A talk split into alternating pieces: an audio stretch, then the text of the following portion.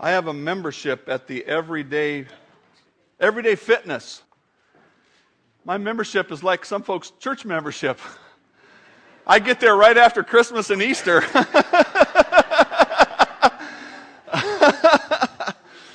I don't dare let it lapse or I'd have to pay the initiation fee again. They have big mirrors, much bigger than this, down at the fitness place. And every once in a while, horror of horrors, I get a glimpse of myself while I'm exercising. And I am immediately reminded of why I'm there. That I desperately need to exercise.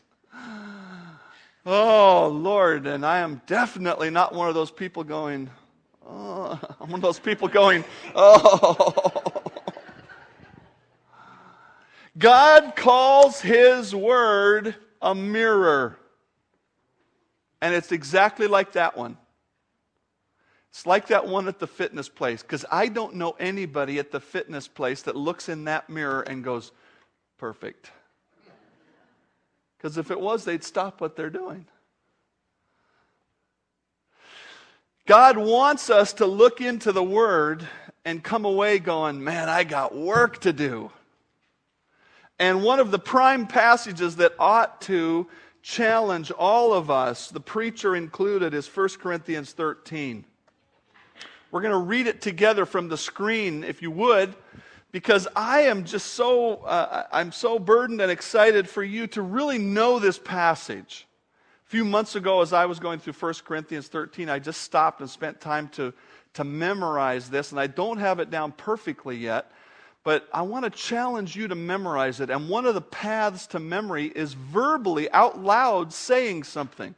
So would you read it with me and just take a little pause at every punctuation point and we'll stay together. Here we go. Though I speak with the tongues of men and of angels, but have not love, I have become sounding brass or a clanging cymbal. And though I have the gift of prophecy and understand all mysteries and all knowledge, and though I have all faith so that I could remove mountains, but have not love, I am nothing. And though I bestow all my goods to feed the poor, and though I give my body to be burned, but have not love, it profits me nothing. Love suffers long and is kind. Love does not envy. Love does not parade itself, is not puffed up, does not behave rudely, does not seek its own, is not provoked, thinks no evil, does not rejoice in iniquity, but rejoices in the truth, bears all things, believes all things, hopes all things, endures all things. Love never fails, but whether there are prophecies, they will fail. Whether there are tongues, they will cease. Whether there is knowledge, it will vanish away. For now we impart and we prophesy in part. But when that which is perfect has come, then that which is in part will be done away. When I was a child, I spoke as a child, I understood as a child, I thought as a child, but when I became a man, I put away childish things. For now we see in a mirror dimly, but then face to face. Now I know in part, but then I shall know just as I also am known. And now abide faith, hope, love, these three. But the greatest of these is love. Boy, just reading that, isn't that a look in the mirror? Wow. Before we actually consider 1 Corinthians 13 itself, we want to consider today some background information, if you will, or some of the foundational material that prepares us to define love and to put it to work in our lives. And the first part of that is to define love as God defines it. There are three words in the ancient Greek language that are translated love. Only two of them occur in the Scripture. This first word does not occur in the Scripture, but it's important for us to understand it because it's going to help us define the other two. And I've chosen to call this first one physical love. The Greek word is eros. And I've summarized it as the love of desire. This is the Greek god Eros, or a replica of him. I don't know if anybody actually knows what he was supposed to look like because he was out of Greek mythology. That was a whole system of stories to define certain beliefs and ideas in ancient Greece. And this guy was the god of love, the son of Aphrodite. And certainly, Eros, in this classical sense, is used for the love between a man and a woman. It's most often what we would think of as romantic love. Of course, the word eros comes into our language in the word erotic, which always refers to sexual attraction, but I believe the word is a little broader. The word eros and the use of it is a little broader than simply sexual attraction, but it does have to do with that kind of desire attraction. When a man loves a woman, you know. When a guy is in college and he looks across the classroom and he sees a good-looking girl, and there's attraction. And I'm for it. I'm for it. I looked across the band room and saw my wife and said, well, yeah. But that's all it is, you see. It's that love of attraction. It's not wrong, but it can be wrong if that's your whole definition of love. This love of attraction is not sinful in and of itself. However, the word never appears in the Bible. And that needs to teach us something about what kind of love is the most important. The second kind of love that is mentioned in the Bible is what I have called family love. It's from the Greek word is philea or phileo in the verb form. And I've called it compassion. Compassion love. Romans 12:10 says, be kindly affectionate to one another with brotherly love. This word is most often translated brotherly love in the New Testament. And the idea of compassion is the idea that we understand each other because we share our humanity. When somebody in the family, you know, when a child gets sick, and an adult has compassion because they understand sickness, they've been through it. God commends us and commands us to have brotherly love. But that's not the kind of love that's talked about in 1 Corinthians 13. It's good that we can care for others and we can understand their needs. But the kind of love that's mentioned in 1 Corinthians 13, I've chosen to call it faithful love. You might be familiar with the Greek word. It's agape. That's the way that's pronounced. And the central concept seems to be one of willful caring. You see, physical love cares because it feels good. Whoa, would you go out with me? You make me feel good. That's not bad, but if we limit our definition of love to that, we will only do something good for somebody when it benefits us. Compassionate love is that love of saying, oh, so-and-so is in the hospital. I need to go and encourage them. And they have a need, and I feel for them because I've been there. But there may be other times when people have needs, and we look at them and go, well, they've been kind of mean to me. I don't feel any compassion, so I won't do anything. But this last kind of love is a kind of love where we make willful choices. If you noticed as we read through 1 Corinthians 13, there's nothing that says love feels patient.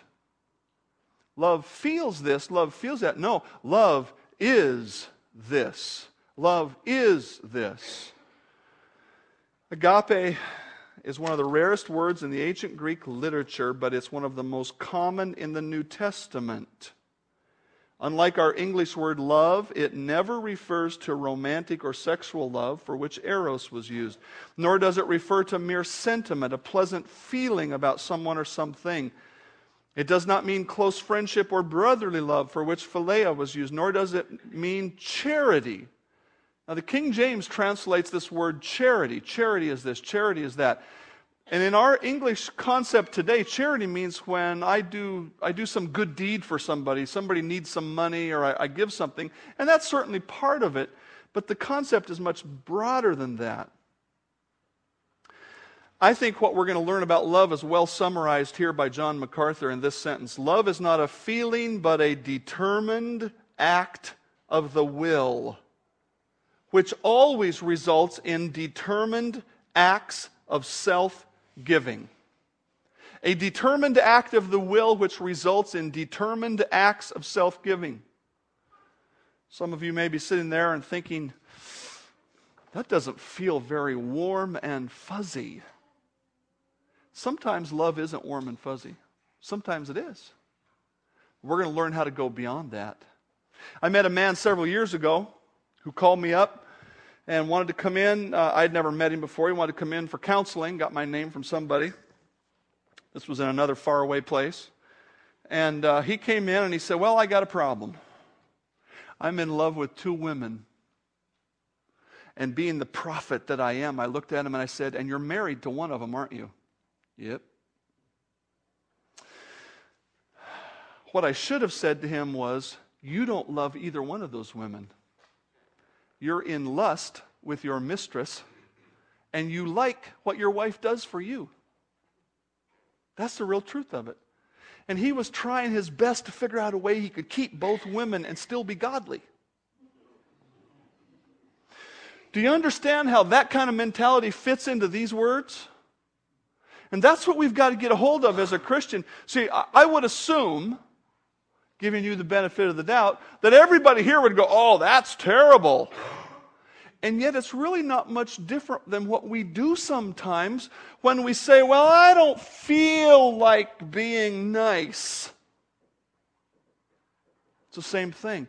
God says we've got to be driven by something higher than our feelings. This last kind of love is really defined by Jesus Christ himself.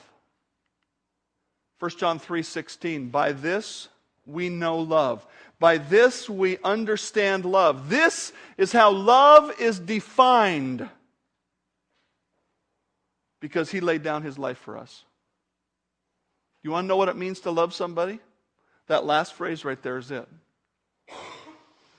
Man, that is a high standard. And I don't stand here to pretend to say I do that just right all the time. Believe me. But that's the standard. That's the definition. He laid down his life for us. That's how we understand what love is. Agape love. That's the kind of love we're going to learn about as we go through this chapter in these next few weeks. So love is defined by God. Love is also commanded by God. Would you turn with me to Matthew chapter 5? Matthew 5, we're going to look at one of the commands there. We're also going to look at some other commands. But this Matthew 5 passage is a very important one. You should put in your notes if you're taking notes so you remember to meditate on it later on. But if we were to say, okay, God commands us to love, what are his commands? Here they are. Here are some of the common ones, and some of these are repeated throughout the New Testament. First of all, Christians are commanded to love fellow believers. Would you take a look around the room right now? Just look around. Do the rubberneck. Do the looky-loo. God says, first and foremost, you are supposed to love everybody in this room who calls themselves a believer in Jesus Christ. A new commandment I give to you, that you love one another as I have loved you, that you also love one another. That is a commandment directly from Jesus Christ himself. We are commanded to act in love.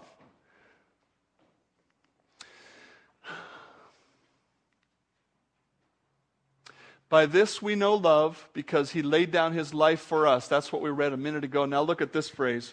We ought to lay down our lives for the brethren. Number two, Christians are commanded to love non-friends. Do you know what a non-friend is? Would you look at Matthew 5:43? You have heard that it was said, you shall love your neighbor and hate your enemy. But I say to you, love your non-friends. You know why I use that term? Because if I asked you right now, how many of you have enemies? Not one person will raise their hand. Well, maybe one. Maybe somebody be honest enough to say, yep, boy, there's a guy I hate. Because those of us who have been Christians for a while, we don't have enemies. Oh, we don't hate anybody. Well, do you have somebody that you don't like too much? You probably do. And I'm calling that a non-friend. It's somebody you wouldn't naturally show compassion to, you have no desire for. God says, love your enemies, bless those who curse you, do good to those who hate you, and pray for those who spitefully use you and persecute you. And we'll look at this more, this passage more as we go along, but we are commanded to love our non-friends. Thirdly, Christians are commanded to love spiritual leaders.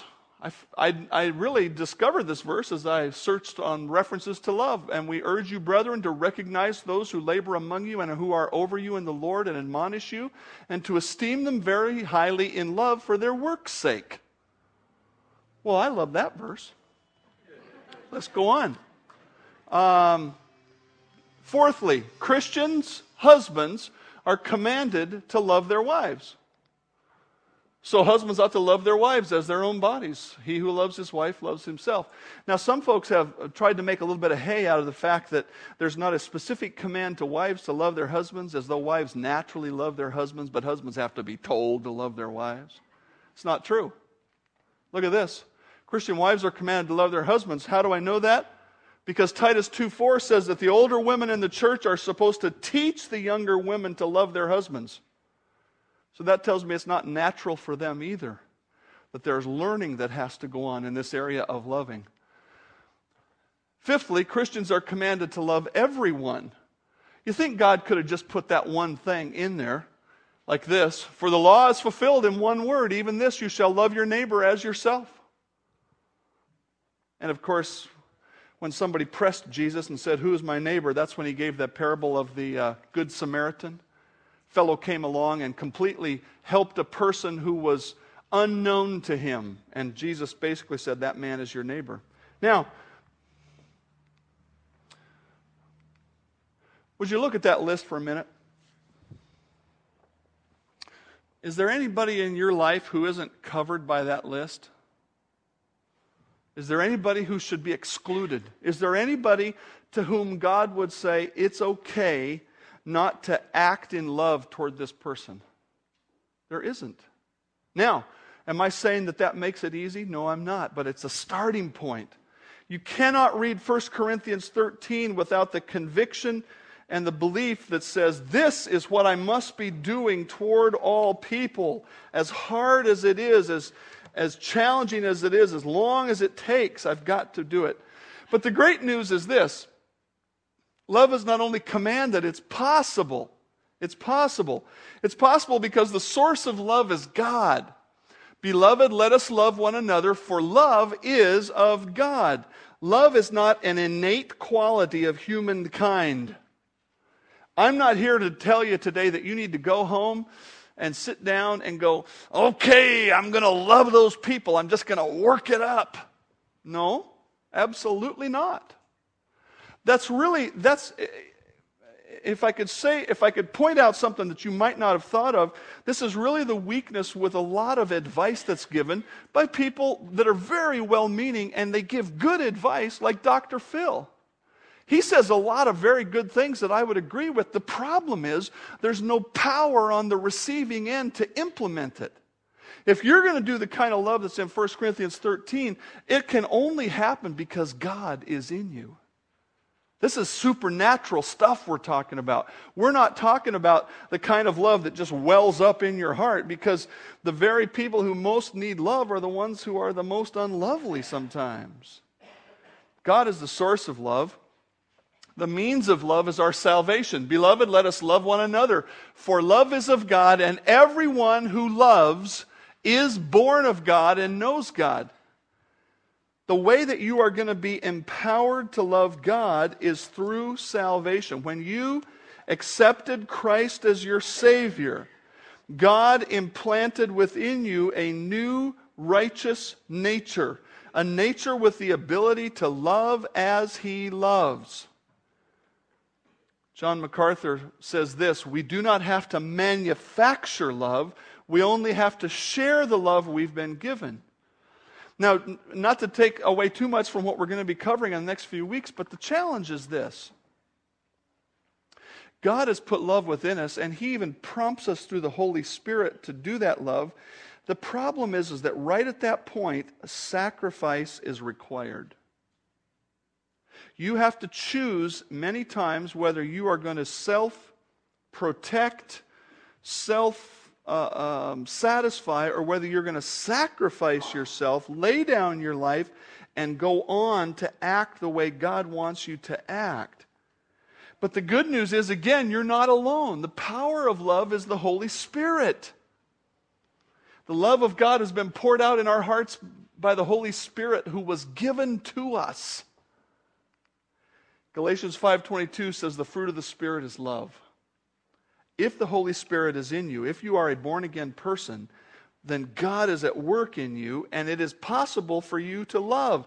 You're not on your own. The Holy Spirit is working in you. He's prompting you. The fourth thing we need to understand about this love being possible is this: the possession of love, or how we get it into our life, is through practice. Did you all know that I'm a new grandfather? Get used to this face. You probably see it a few more times. Benjamin Harrison Nichols, there he is in all of his preacherly glory, holding his arms out, getting ready to do the will of God. Yes, yes. And there he is in the crib that I built. And I told you a few weeks ago I was building the crib. How many of you thought it would never get done? Right? Be honest. Yeah. Now, I had a good plan, and I bought some good tools, but you know why I was able to make that crib? Because I've been practicing woodworking for 30 years. Believe me, I have built some cruddy stuff. And if you're a real woodworker, I'm glad you saw the picture, not the actual crib, because there are definitely some things that are not perfect by my standard. But I know for a fact that 10 or 20 years ago, I don't think I could have done it. But I've been practicing and practicing and practicing. And frankly, every time you build one of these projects, you become an expert, and the next one will be even better for whoever gets that. If there ever is another one. But it takes practice. Nothing that you're really good at happens overnight.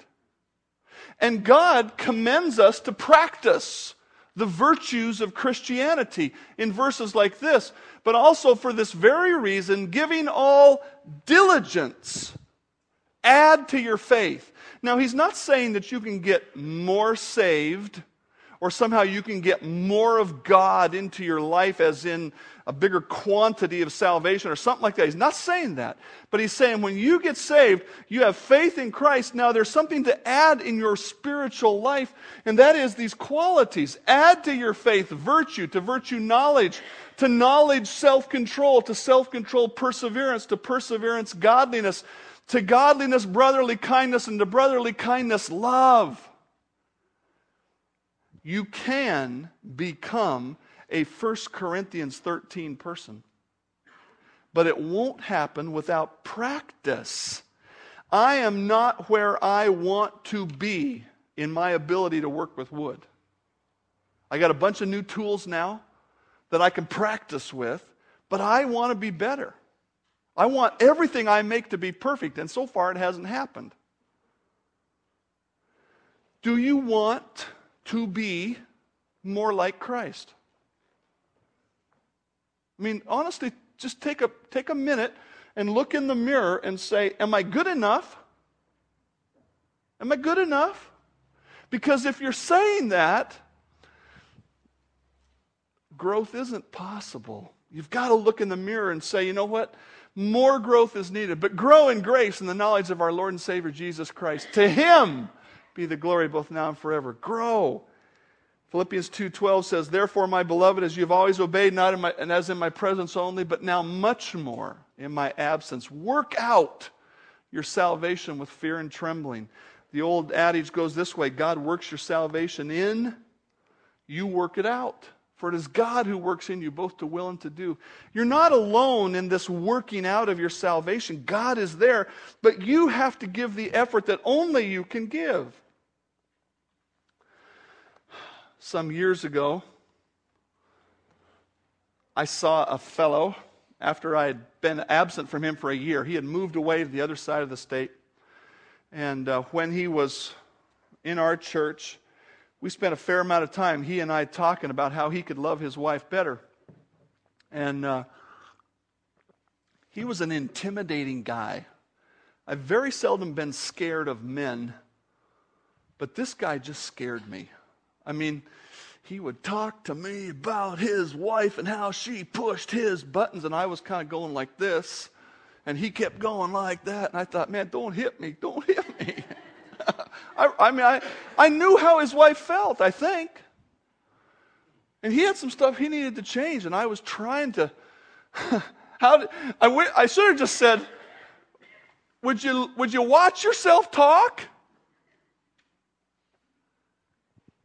And so we talked, and we talked, and we went to lunch, and there was a lot of turmoil, and I didn't even remember saying this to him, but he told me a year later, he says, you know, you said something to me and you almost got decked.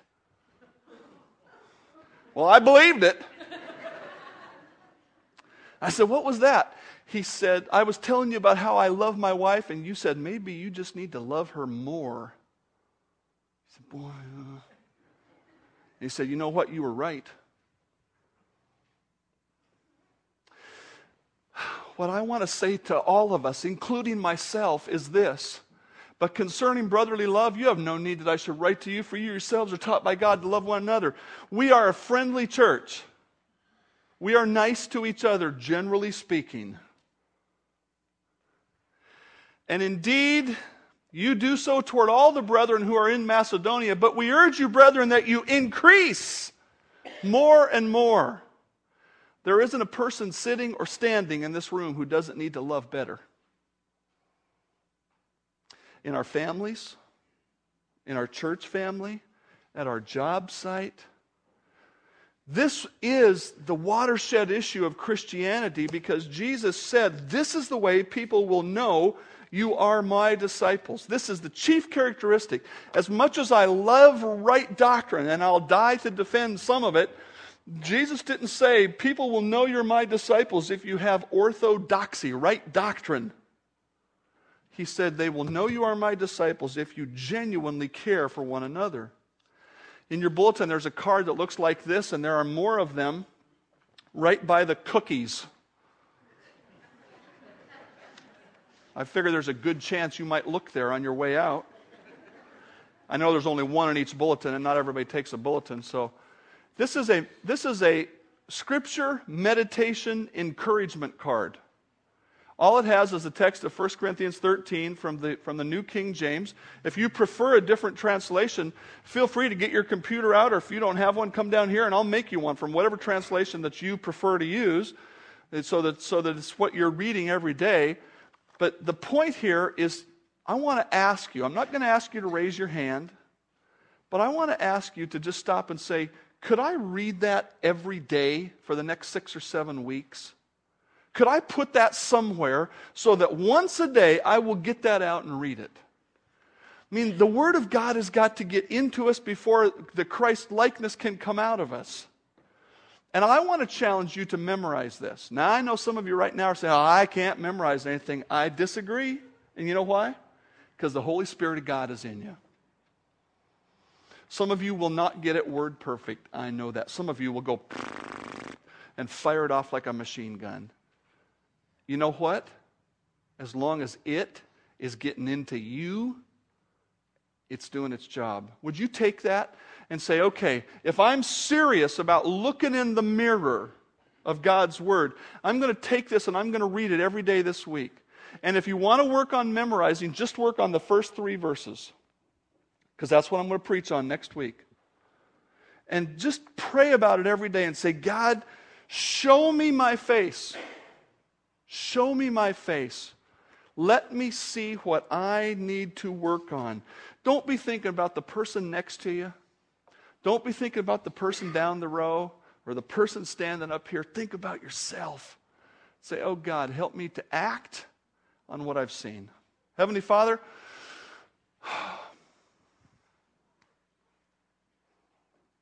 you know the ways that we have been practicing love, and you know the ways we have not been.